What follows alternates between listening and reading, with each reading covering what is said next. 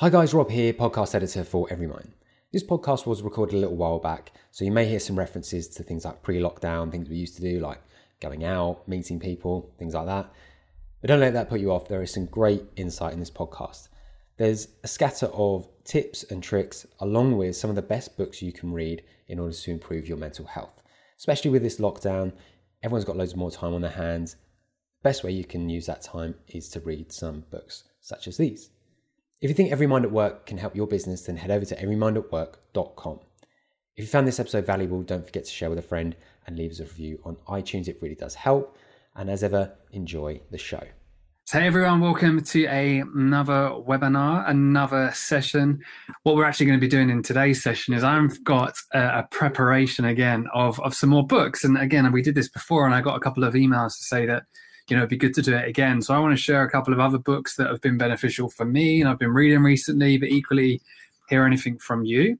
So what we're going to do is I'm going to share a couple of books that I've been reading recently. And, and if you're not a reader, you know, I'm also going to be sharing a couple of podcasts and also audio books. You know, let me know, guys. Do you any of you listen to audiobooks or do any of you listen to podcasts? Just say um, yes or no. You know, for me, podcasts, audiobooks are amazing on my runs. It gives me my 45 minutes, my hour to listen. So Caroline does, a couple of other people potentially do. Some people like them, some people don't. I used to hate audiobooks. But let's start with audiobooks first. So I use Audible.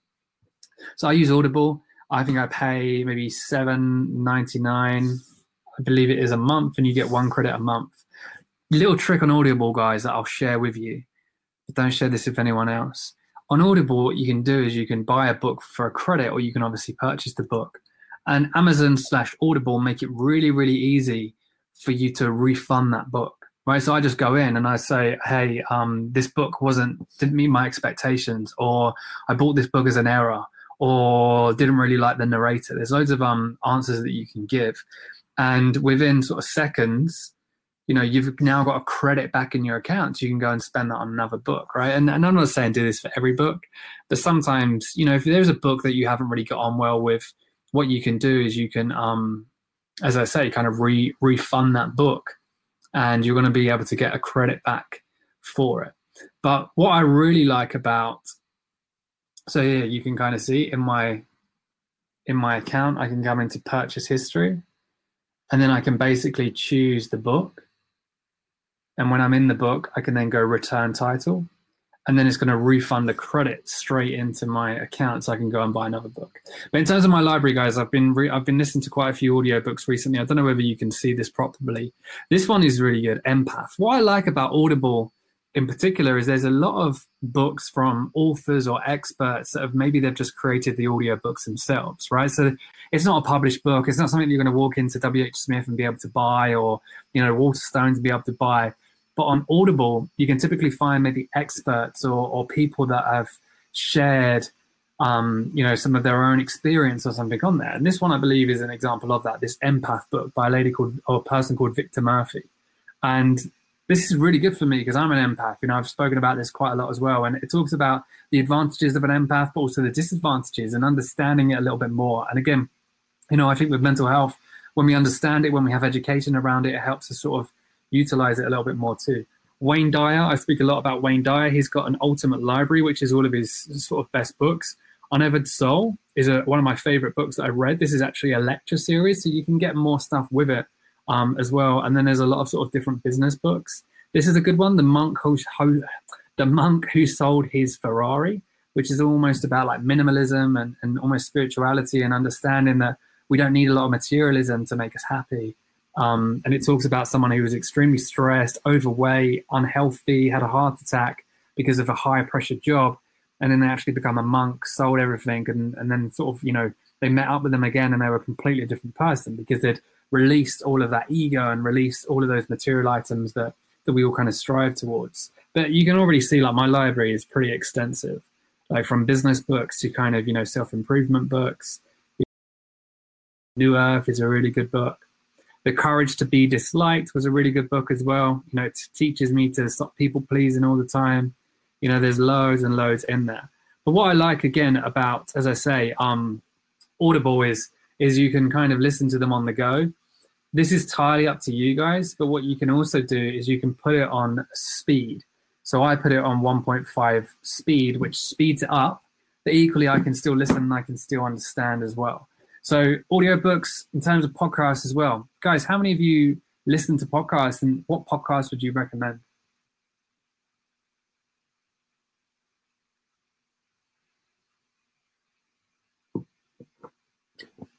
me find a couple of podcasts I've been listening to recently. Happy Place. Nancy, is that is that? I might have been completely wrong here. Is that Fern? Is that Fearne Cotton?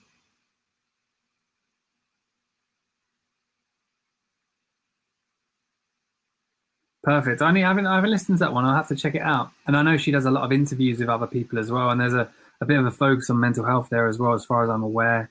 Um, but that's a really it's a really good podcast. Peter says unlocking us with Brene Brown, How to Fail with Elizabeth Day. The Elizabeth Day one sounds like the job interview, right, Pia? It's like, you know, I'm sure I don't know actually. What's you know, you have to maybe let me know what it's about, but Jason Fox, yeah, he's he's doing some really, really good work as well, sort of in this space. Um a couple that I've been listening to recently. I'm just looking now. I use an app called Overcast. So on Overcast, again, you can kind of have all your podcasts in there. You can do this with Apple Podcasts or whatever. And again, I can listen to it on one time speed, you know, 1.5, two times speed. Uh, yeah, it's all about it's about how to learn and grow from failure, right? Meditation minutes. That sounds interesting. Is that a, that a podcast, George? A couple of ones that I've always got on well with is um, The School of Greatness by Lewis Howes. So this guy here, School of Greatness by Lewis Howes, he does some really, really good interviews that kind of touches on self-improvement, self-help. Maybe there's a little bit of business thrown in there, but not all the time. It's about, you know, what does greatness mean and, and how can we kind of achieve that? And everyone kind of shares their own personal experiences that's helped me quite a lot recently, and I've listened to that. I've been listening to a lot of business business um, podcasts, if I'm honest, that might not be relevant to you. The other one that I like in terms of self improvement is again, you know, Dr. Wayne Dyer has has a podcast, which is a lot of his audios that you know might have been ten years, fifteen years ago, and they've made it into a podcast. Um, there's so many there as well. Ant Middleton, Fear Bubble, the book is really good, despite you said a few questionable things recently. Yeah, I think he's made up for that as well, Caroline, right? Um, George says it helps with stress relief through breathing, etc. Nice. So even in the app as well, guys, again, you know, we're at, we're working on a couple of short breathing exercises, sort of meditation, shorter meditations as well. So it's not about kind of sitting down for 20 minutes um, and, you know, and then being able to meditate. It's about these short little sessions as well comes out and apologizes, I'll let him off. Yeah, exactly. Um, I want to share a couple of books that I've, I've, you know, read over the last six months, maybe a year, maybe a little bit longer, and uh, I'll talk about, you know, how they've kind of helped me too. I'll start with this one because I actually haven't, you know, properly read this, but I had this recommended to me. It's called The Choice, and it's by Edith Eger or Edith Eger. I don't know how you pronounce it.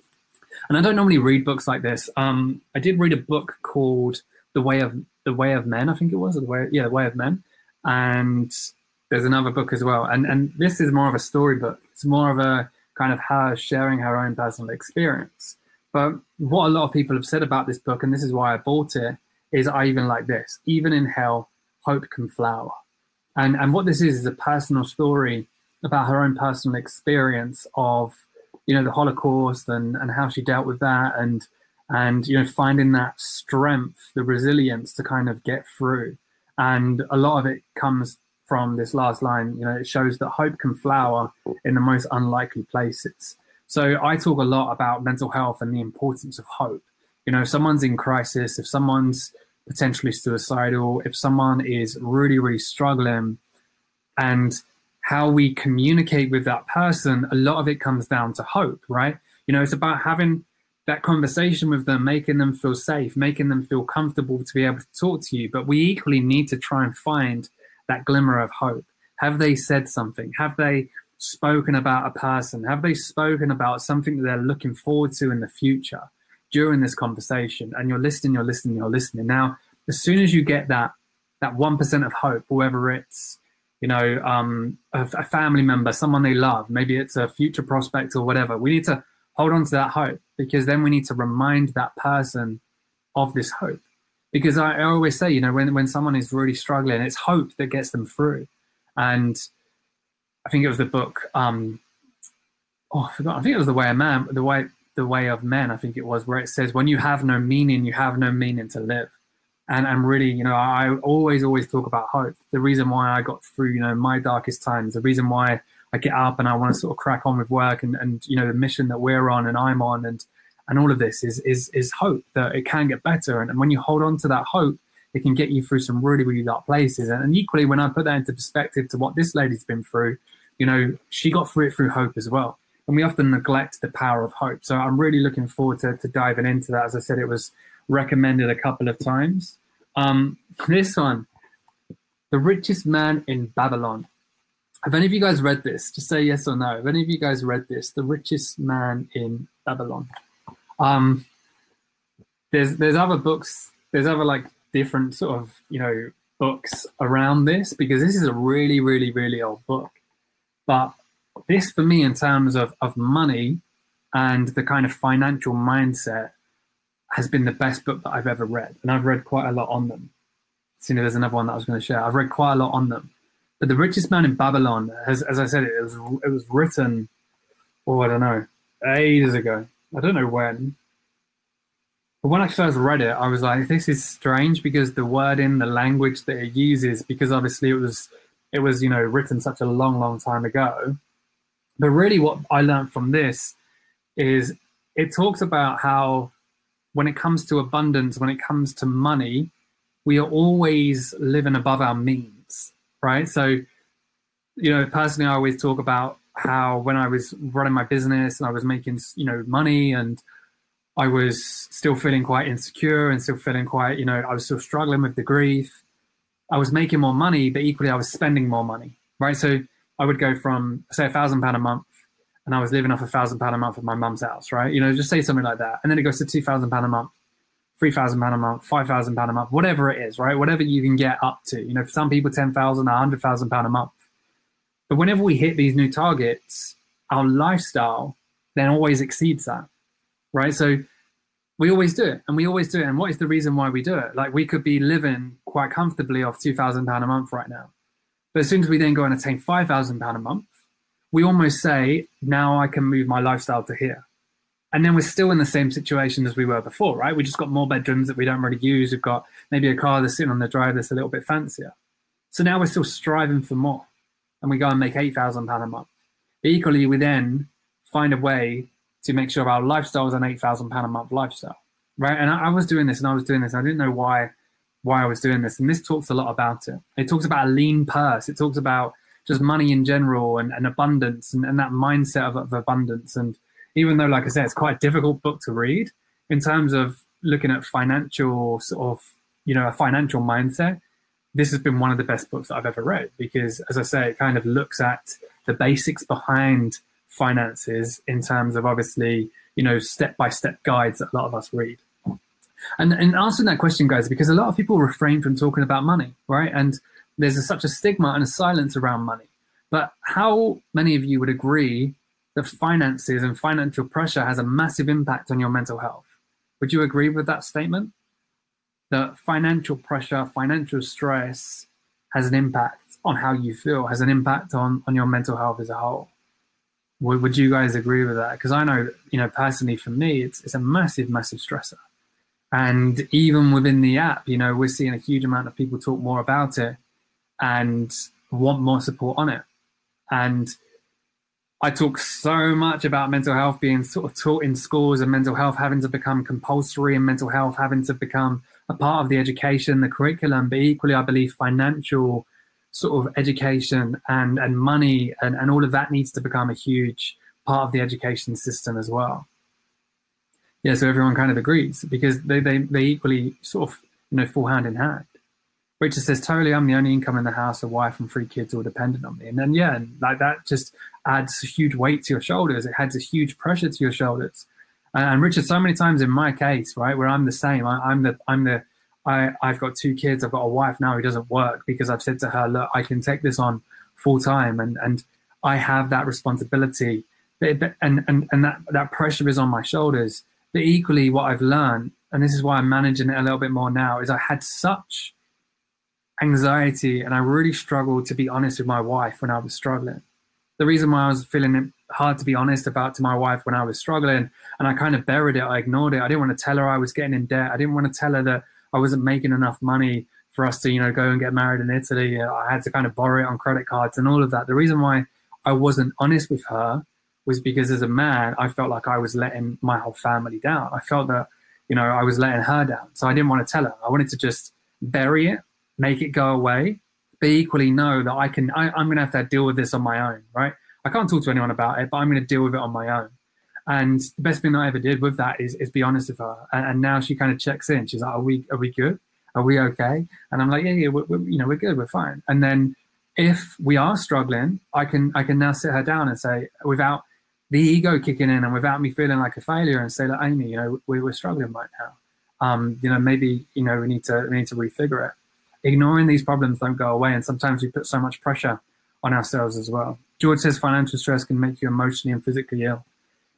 100% agree. So, so maybe we'll do maybe we'll do a session on that, guys. You know, maybe we'll do a session on financial pressure and financial expectations. But like I said, um, kind of for now, Richest Man in Babylon is a great book. Um, what's next? Ego, dissolving the ego, realizing the self this is a, short little book that you know again I bought recently, but it's really good. Lots of what I've done is all about this, all about ego, right? You know, how do we dissolve the ego? How do we not live our lives, you know, driven by our own egos? Um, and this is a good book.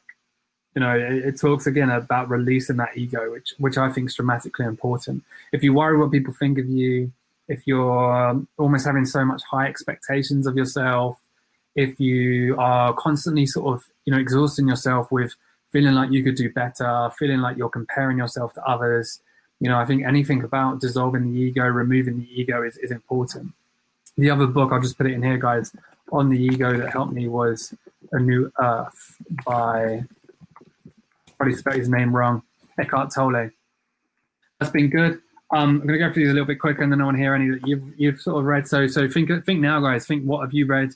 and then be ready to share it. Anything by this guy, Dr. Wayne Dyer, really helps me. This is an old book, Change Your Thoughts, Change Your Life. But again, you know, these books might not be good for you, but what they're good for me as is the process, the, the, the principles in them are so simplistic. And sometimes it gives us like a new way of, of looking at how how we be, what we believe and what we've been conditioned to believe. And you know, Wayne Dyer really, really sort of shares from personal experience. You know, he's had his own problems in life, his own adversity, his own mental health challenges, but equally he's found a way during his uh, his life to to simplify the process, to be able to live more peacefully. And he talks a lot about freedom and how we're all striving towards freedom. But but you know that that freedom really is kind of allowing ourselves not to be in control by our minds, but but you know us controlling them in a way. And you know, sadly, you know, Dr. Wayne Dyer died say about two years ago now, maybe a little bit bit longer. But you know, so so many of these lessons are still out there, and you know, I, I definitely recommend this one. But any other books with Wayne Dyer in them, this is a little bit different. I bought this book, I don't know, seven, eight years ago, maybe. Maybe it was a little bit, you know, less. But Bounce by Matthew Syed or Matthew Syed. Um, really good book. This talks about the mentality that athletes get into. You know, the mentality of Mozart, the mentality of Picasso, David Beckham, you know, Roger Federer, the science of success. And it talks about, you know, miraculous children. Do they exist? The placebo effect. It talks about kind of, you know, visualization and the rituals that these people go through. And I think it's a really good book to kind of, you know, just reference because these people of a certain level of success, you know, what have they done and what have they managed to do in terms of their mindset, their mental health, to be able to perform at that level consistently. And really, a bigger takeaway that I turn from this is is the visualization element of it. You know, so many athletes, so many successful sports, you know, people have visualization, you know, techniques that they utilize, and they have rituals. You know, Usain Bolt, for example, you know, the way he enters a race is is very ritualistic. It's very kind of structured. You know, he has a ritual in his mind where he'll go and he'll sort of, you know, approach the change rooms in a certain way. When he's in the change rooms, he'll do some visualization techniques. And there's been lots of science studies that have shown with visualization that they they did this this study where they you hooked up. I'm terrible at science, but they hooked up um, machines to to athletes, and they would run, they would sprint, and they would trigger the muscles contracting. So this machine would show that the muscles were contracting and how hard they were contracting. Then what they did is they did the same thing. They hooked up the muscles. They got the um, athletes to sit down, and then what they did is they told them to visualize themselves sprinting, visualize themselves running this race as fast as they possibly can with people around them, and then winning the race. And and they sat there, they visualized it, and then equally the machine started to trigger the muscles moving again, and the muscles feeling it, and the muscles almost playing it out.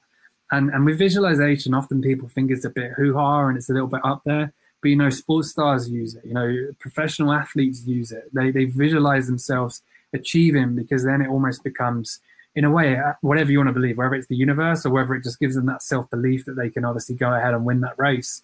It's it's an amazing sort of you know strategy to use. And and a personal example, you know, my brother, my brother is um you know he's disabled. He, he's, he's brain damaged from an accident he had a couple of years ago, and he's slowly recovering when it comes to his physical ability to be able to you know walk move etc and he uses visualization so much. And even his physios are like you need to visualize the, the muscles moving the muscles contracting you opening up your fingers you kind of you know lifting your your leg and and all of that. And he uses that visualization. And, and what we're finding as soon as my brother can do it and he can he, he visualizes it and then as soon as he can physically do it he never loses that. It's always there and and then he can get better and get better and get better. So some people think it's hoo ha, but I think visualization is an amazing, amazing technique. Um, and then the final one is this one, guys, which is a little bit different. The Tools of Titans. a guy called Tim Ferriss. He wrote one of my best business books called The Four Hour Work Week. But this again is, you know, Tim Ferriss has got an amazing, amazing podcast. And he basically has interviewed a lot of people and he takes a lot of those tactics, routines, habits of, of you know, world class performers and he puts them all within this huge, huge book here. So this isn't a kind of like one night read, but really, you know, it's good to kind of look at all of these people that he's interviewed. You know, Kevin Rose is here, uh, and basically, he talks about you know investing or whatever, and it's kind of looking at everyone who is interviewed, the key points that they've all said, and you can kind of go through and have a little look at that too. So, guys, um, what books have you read recently that I can spend money on or um, I can share? There's also one as well. I'm just going to find it because I need to order it. Had it. I've had it mentioned quite a lot recently, and I haven't properly looked into it. I need to find out if this is the right one, guys. But there's a book called The Happy Body. It might be this one.